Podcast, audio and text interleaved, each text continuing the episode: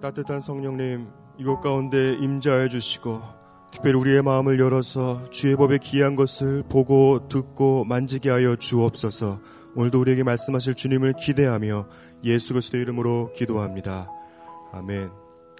하나님의 말씀은 신명기 32장 15절에서 29절까지의 말씀입니다. 저와 여러분이 한 절씩 교독하도록 하겠습니다. 제가 먼저 읽도록 하겠습니다. 그런데 여수론이 기름짐에 발로 찼도다. 내가 살찌고 비대하고 윤택함에 자기를 지으신 하나님을 버리고 자기를 구원하신 반석을 업신여겼도다. 그들이 다른 신으로 그의 질투를 일으키며 가증한 것으로 그의 진노를 격발하였도다. 그들은 하나님께 제사하지 아니하고 귀신들에게 하였으니 곧 그들이 알지 못하던 신들, 근래에 들어온 새로운 신들, 너희의 조상들이 두려워하지 아니하던 것들이로다. 너를 낳은 반석을 내가 상관하지 아니하고 너를 내신 하나님을 내가 잊었도다. 그러므로 여호와께서 보시고 미워하셨으니 그 자녀가 그를 경노하게 한 까닭이로다. 그가 말씀하시기를 내가 내 얼굴을 그들에게서 숨겨 그들의 종말이 어떠함을 보리니 그들은 심히 패역한 세대요 진실이 없는 자녀임이로다. 그들이 하나님이 아닌 것으로 내 질투를 일으키며 허무한 것으로 내 진노를 일으켰으니 나도 백성이 아닌 자로 그들에게 시기가 나게 하며 어리석은 민족으로 그들의 분노를 일으키리로다. 그러므로 내 분노의 불이 일어나서 스올의 깊은 곳까지 불사르며 땅과 그 소산을 삼키며 산들의 터도 불타게 하는도다. 내가 재앙을 그들 위에 쌓으며 내 화살이 닿을 때까지 그들을 쏘리로다. 그들이 주림으로 쇠약하며 불같은 더위와 독한 질병에 삼켜질 것이라. 내가 들짐승의 이와 티끌에 가는 것의 독을 그들에게 보내리로다. 밖으로는 칼에 방 안에서는 놀람에 멸망하리니 젊은 남자도 처녀도 백발 노인과 함께 젖 먹는 아이까지 그리하리로다. 내가 그들을 흩어서 사람들 사이에서 그들에 대한 기억이 끊어지게 하리라 하였으나 혹시 내가 원수를 자각하여 그들의 원수가 잘못 생각할까 걱정하였으니 원수들이 말하기를 우리의 수단이 높으며 여호와가 이 모든 것을 행함이 아니라 할까 염려함이라. 그들은 모략이 없는 민족이라. 그들 중에 분별력이 없도다. 함께 읽겠습니다. 만일 그들이 지혜가 있어 이것을 깨달았으면 자기들의 종말을 분별하였으리라. 아멘.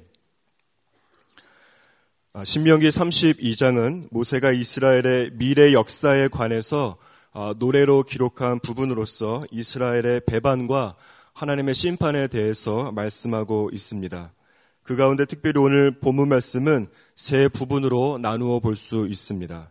첫 번째는 15절에서 18절까지의 말씀으로 하나님을 저버린 이스라엘의 배은망덕에 대해서, 그리고 두 번째는 19절에서 25절까지의 말씀으로 이스라엘의 배교와 패역함에 대한 하나님의 심판, 그리고 마지막으로 26절에서 29절까지의 말씀은 하나님의 이스라엘의 지혜 없음에 대한 하나님의 탄식에 대해서 기록하고 있습니다. 특별히 오늘 본문 말씀은 여수론이라는 단어로 시작하고 있습니다. 여수론은 이스라엘에 대한 일종의 애칭 혹은 별명으로서 의로운 이스라엘이라는 의미입니다. 그런데 15절 말씀을 자세히 보면 그런 여수론의 행동을 보여주는 세 가지 동사가 나오는 것을 잘 알 수 있습니다. 첫 번째는 발로 찼도다. 둘째는 하나님을 버리며, 그리고 마지막으로 세 번째는 하나님을 업신여겼도다입니다. 그 세 가지 동사 중에서 특별히 발로 차다라는 이 첫 번째 동사는 이 고집센 황소가 자신을 먹여주고 키워준 주인을 이 뒷발로 차서 치명상을 입히는 것을 의미합니다.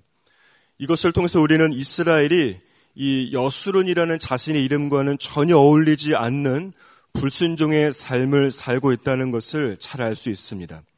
따라서 이런 이스라엘을 여수론이라고 부르는 것은 반어적인 표현으로서 이스라엘을 향한 일종의 비웃음이라고 생각할 수 있습니다. 그런데 그런 반어적인 표현 때문만이 아니라 여기서 우리가 꼭 짚고 넘어가야 할 것은 하나님께서 이스라엘을 여수론으로 부르고 계시는 중요한 의미가 있다는 것입니다. 하나님께서 오늘 이 부분에 대해서 영적인 이스라엘인 우리 모두에게 말씀하길 원하신다고 믿고 있습니다.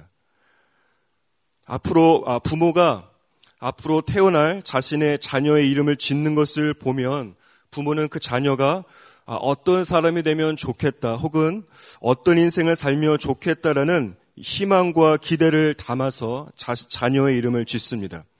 만약 자녀의 이름이 하람이라고 한다면 부모는 그 자녀가 하나님의 사람이 될 것을 간절히 바라는 것입니다.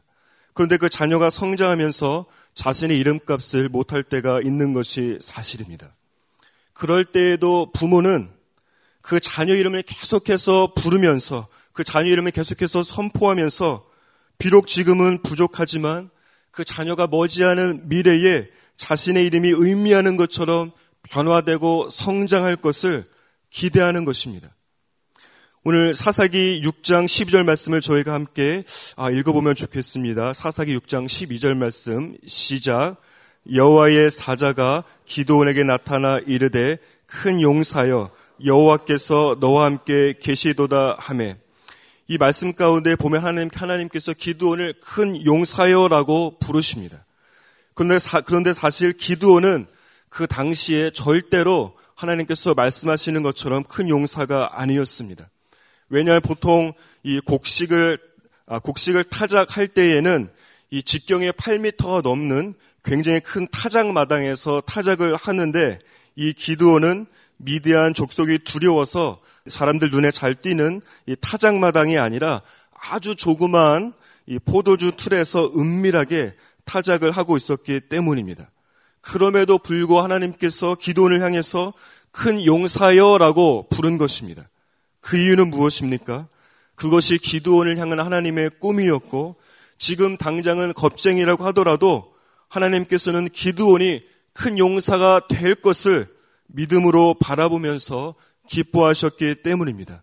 실제로 기드온은 우리가 말씀 안에 보기 시작한다면 메뚜기 떼처럼 많은 이 미디안 군사를 물리치는 큰 용사가 되는 것을 알 수 있습니다. 그렇다면 하나님께서 이스라엘을 여수론이라고 부르시는 이유는 무엇입니까?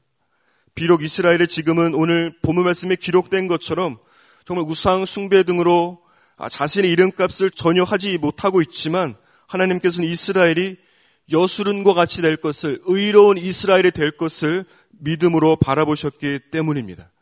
이것은 마치 비유하자면 이런 것입니다. 투시의 은사와 같이 하나님께서는 이스라엘을 바라볼 때에 동시에 두 가지의 모습을 동시에 보는 것입니다. 한 가지는 지금 현재의 모습이고 또 다른 한 가지는 미래에 되어질 변화된 모습입니다. 따라서 하나님께서는 그 현재의 모습 때문에 절대로 미래에 되어질 모습을 절대로 포기하지 않으십니다. 오히려 하나님께서는 미래에 완성될 모습을 통해서 지금 현재의 모습을 다듬고 훈련시키고 영적으로 가지치기를 하기 원하시는 것입니다.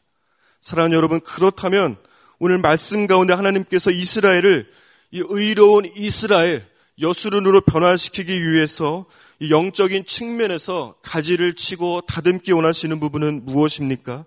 이스라엘 안에 영적으로 악성 종양이 자라는 것을 막기 위해 어떤 부분에 이 수술 메스를 대야 하는가 하는 것입니다.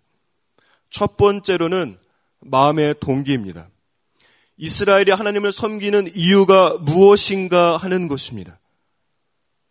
이스라엘은 하나님을 사랑하기 때문에 섬기고 따른 것이 아닙니다. 이스라엘은 하나님이 필요하기 때문에 사랑하고 섬긴 것입니다. 15절 말씀을 다시 한번 읽도록 하겠습니다. 시작. 그런데 여수론이 기름짐에 발로 찼도다. 내가 살찌고 비대하고 윤택함에 자기를 지신 하나님을 버리고 자기를 구원하신 반석을 업신여겼도다. 15절 말씀 안에 보면 이스라엘이 하나님을 발로 차고 버리고 업신여기게 된 이유를 말씀하고 있습니다. 그것은 이스라엘이 기름지게 되고 살찌고 윤택하게 되었기 때문입니다. 한마디로 이스라엘은 이제 광야를 벗어나고 이제 가나안 땅에 들어와서 그야말로 먹고 살만하게 되니까 하나님을 그냥 헌신짝 취급하듯 버리는 것입니다. 이것은 16절, 17절 말씀에서 볼 수 있듯이 비유하자면 이런 것입니다. 마치 고생을 함께하면서 온갖 뒷바라지를 다한 조강지처를 그냥 버리고 다른 짝을 찾아가는 것과 같습니다. 그렇다면 왜 이스라엘이 하나님을 이렇게 취급하고 있는 것입니까? 어떻게 보면 이스라엘은 출애굽 이후에 앞만 보고 달려온 것이 사실입니다. 출애굽 이후에는 홍해가 있었습니다. 광야에서는 목마름의 문제가 있었습니다.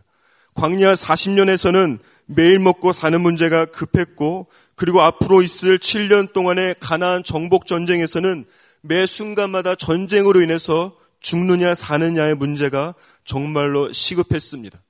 그때마다 하나님께서는 기적적인 방법을 통해서 이스라엘에 직면한 모든 문제를 해결해 주셨습니다. 따라서 이스라엘이 이런 모든 문제들이 풀리는 과정 속에서 하나님을 깊이 경험한 것은 사실입니다. 하지만 그러다 보니까 이스라엘은 하나님께서 자신들의 문제를 해결해 주셨기 때문에 사랑하고 섬기게 된 것이지, 하나님을 사랑하기 때문에 하나님을 섬기고 하나님을 사랑하기 때문에 자신들의 문제를 기도로써 아는 것이 아닙니다. 이것은 영적 어린아이와 같은 신앙의 모습입니다.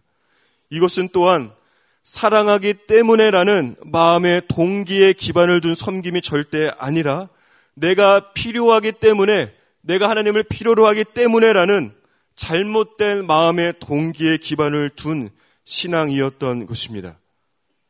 따라서 이스라엘로서는 젖과 꿀이 흐르는 가나안 땅에 들어온 이후에 이 광야라는 큰 문제가 사라지자 그 즉시로 40년 동안 그 문제를 해결하기 위해 붙들었던 그 하나님을 더 이상 섬기게 될 필요가 없게 된 것입니다. 그래서 오늘 본문 말씀 16절, 18절까지의 말씀에서 볼 수 있듯이 이스라엘은 하나님을 버리고 망각하고 잊고 우상을 섬기게 된 것입니다. 사랑하는 여러분, 우리는 어떤 마음의 동기로 지금 이 자리에 나와 있는지 반드시 점검해야 합니다. 우리는 어떤 마음의 동기에 기반을 두고 무엇을 위해서 예배를 하고 기도를 드리고 있는지 반드시 생각해 보아야 합니다. 그리고 하나님께 무엇을 내가 바라고 사역을 하지는 않는지 반드시 점검해 보아야 합니다.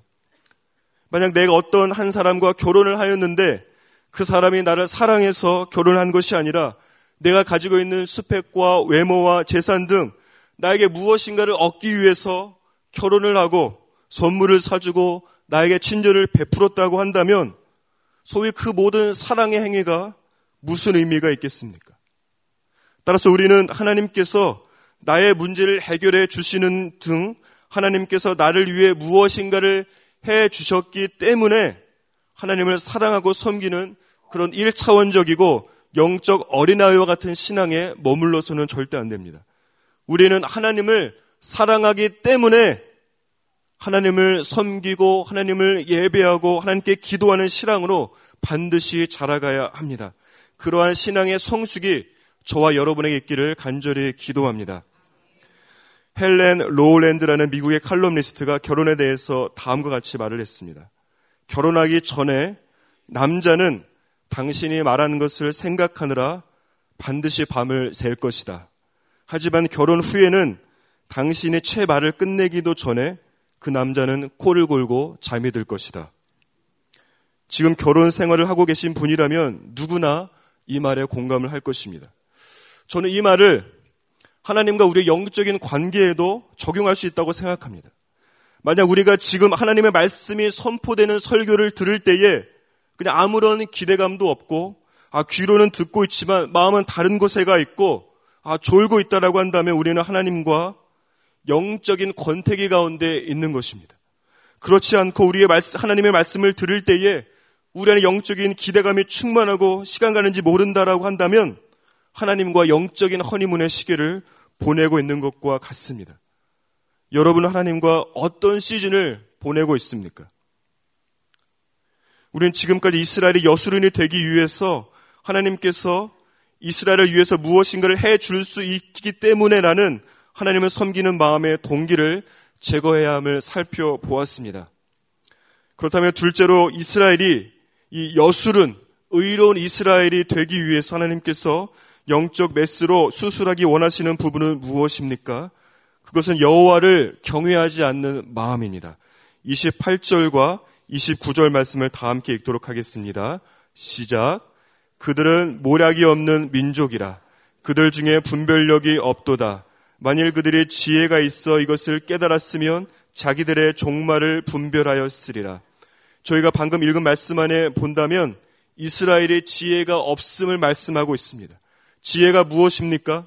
잠언 1장 7절에 보면 여호와를 경외하는 것이 지혜의 근본임을 말씀하고 있습니다. 따라서 이스라엘이 지혜가 없다라고 하는 것은 이스라엘의 하나님을 경외하지 않는 것, 여호와를 두려워하지 않는다는 것을 의미합니다.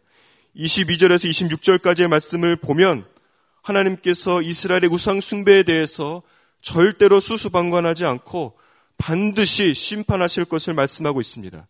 그 중에서 23절 말씀을 다 함께 읽도록 하겠습니다. 시작. 내가 재앙을 그들 위에 쌓으며 내 화살이 닿을 때까지 그들을 쏘리로다. 몇 년 전에 개봉한 영화 중에 최종 병기 활이란 영화가 있었습니다. 그 영화에 보면 이 청나라 궁수들이 주인공을 죽이기 위해서 정말 이 끝이 날카롭고 강해서 이 두 사람을 동시에 뚫어서 죽일 수 있는 화살을 쏘면서 주인공을 추격하는 영화 씬이 있었습니다. 그 씬을 보면 거의 이 빛의 속도라고 느낄 만큼 빠른 화살이 주인공을 죽이기 위해서 사방에서 날아왔습니다. 그것을 보면서 영화를 보는 2시간 내내 저는 긴장감을 늦출 수가 없었고 손에 땀을 쥐었던 기억이 납니다. 그런데 우리가 23절 말씀을 보면 그 영화의 추격씬은 정말 아무것도 아닙니다. 왜냐하면 23절 말씀 안에 보면 여러분 궁수가 아니라 정말 다름 아닌 하나님께서 우리를 위해서가 아니라 우리를 죽이기 위해서 하나님께서 추격하고 있기 때문입니다. 뿐만 아니라 관역을 향해서 활시위를 당기면 단 한 번도 빗나간 적이 없는 그 하나님께서 우리를 향해서 활을 쏘시고 한 번이 아니라 가지고 있는 모든 화살이 닿을 때까지 우리를 쏠 것이라고 말씀하고 있기 때문입니다. 이러한 하나님의 심판에 대한 하나님의 이런 벌에 대한 말씀이 있음에도 불구하고 이스라엘의 29절 말씀과 같이 여호와를 전혀 두려워하지 않았습니다. 그 결과 예루살렘 성전은 이방인에게 짓밟혔고 바벨론에 포로로 끌려가게 된 것입니다. 사실 이 예루살렘 성전이 위치한 남유다가 BC 586년에 멸망하기 전에 한 나라가 망했는데 북이스라엘이 BC 722년에 우상 숭배로 먼저 멸망하였습니다. 따라서 이 남유다는 이 북이스라엘의 멸망을 보고 목도하고 들으면서 그것을 반면교사 삼아서 여호와를 두려워함으로 말미암아 자신들의 우상숭배를 회개하고 하나님 앞에 돌아옴으로 29절 말씀과 같이 자신들의 종말을 반드시 분별하였어야 합니다. 북이스라엘의 멸망과 남유다의 멸망은 아무런 상관이 없는 것이 아니라 21세기를 살아가는 우리에게도 반드시 반면교사가 되어야 합니다. 왜냐하면 우리도 하나님을 두려워함으로 말미암아 하나님의 경외함으로 말미암아 우리가 직면할 최후의 종말을 반드시 대비해야 하기 때문입니다. 그렇지 않으면 북이스라엘과 남유다가 경험했던 처절한 파멸과 하나님의 추격과 하나님의 심판과 하나님의 화살이 우리에게도 임할 것이기 때문입니다. 지구 종말의 날에 살아남을 수 있을까? 몇 년 전에 이와 관련해서 재미있는 기사가 신문에 실렸습니다. 소위 이 서바이벌 콘도라고 불리는 아파트가 미국 캔자스 주에서 건설되고 있는데 이 아파트는 특이하게 이 지상이 아니라 이 지하로 그것도 14층 깊이로 지어지고 있다는 것입니다. 그 이유는 지진이나 태양 폭발이나 핵폭탄 그리고 지구 종말에도 살아남을 수 있도록 특별하게 설계된 아파트이기 때문입니다. 이 서바이벌 콘도 입주하기 위해서는 200만 달러 우리나라 돈으로 24억을 지불해야 합니다. 그럼에도 불구하고 이 아파트는 접수를 시작한 지 한 달 만에 그냥 모두 매진이 되었다고 합니다. 만약 여러분이 100만 장자라고 한다면 이 서바이벌 아파트를 구입하시겠습니까? 그리고 그날에 지구 최후 종말의 날에 하나님의 심판의 날에 그 아파트 안으로 몸을 피한다면 하나님의 심판과 추격과 그 화살을 피할 수 있겠습니까? 사랑하는 여러분, 우리에게 지금 필요한 지혜는 무엇입니까? 그냥 막연한 두려움 때문에 서바이벌 콘도와 같은 세상적인 방법으로 우리에게 임할 하나님의 심판과 종발을 분별하는 것이 아닙니다. 우리에게 필요한 지혜는 모세 당시나 지금이나 그리고 영원토록 동일합니다. 그것은 하나님을 경외하는 것입니다. 하나님을 두려워하는 것입니다. 그래서 우리 안에 있는 죄를 해결하고 믿음으로 구원을 받기 위해서 우리 모두는 반드시 십자가를 반드시 통과해야 하는 것입니다. 말씀을 맺도록 하겠습니다. 사랑하는 여러분, 하나님께서는 우리 모두가 여수론 의로운 이스라엘이 되기를 원하십니다. 빌립보서 1장 6절 말씀과 같이 우리 안에 착한 일을 시작하신 예수 그리스도께서 반드시 그리스도의 날까지 우리를 여수론으로 의로운 이스라엘로 만들어 가실 것입니다. 환자가 수술을 받을 때에 전혀 미동도 하지 않고 자신의 몸을 의사에게 맡기듯이 하나님께서 우리에게 영적으로 메시를 대기 원하실 때에 자신을 기도로써 성령 하나님께 맡기시기 바랍니다. 그럴 때 오늘 우리가 말씀 안에 보았던 것처럼 하나님을 사랑하기 때문에 섬기고 하나님을 사랑하기 때문에 예배하고 하나님을 사랑하기 때문에 사역하게 될 것이며 하나님을 경외함으로 말미암아 하나님을 두려워함으로 말미암아 우리의 이름과 같이 여수론의 삶을 여수론의 인생을 반드시 살게 될 것입니다. 그러한 놀라운 축복이 여러분과 저에게 있기를 축복하고 기도합니다. 제가 기도하겠습니다. 하나님 아버지 감사합니다. 오늘도 우리 한 사람 한 사람의 이름을 부르시며 아버지의 따뜻한 임재 안으로 품으셔서 감사합니다. 하나님 오늘 주셨던 그 말씀 우리의 심령 가운데 새김으로 말미암아 그 말씀대로 살아가고 그 말씀에 하나님 말씀이 말씀하는 바가 우리의 삶 가운데 현실로 이루어질 수 있도록 하나님 아버지 역사하여 주시옵소서. 그 주님을 찬양하고 예수의 이름으로 기도합니다. 아멘.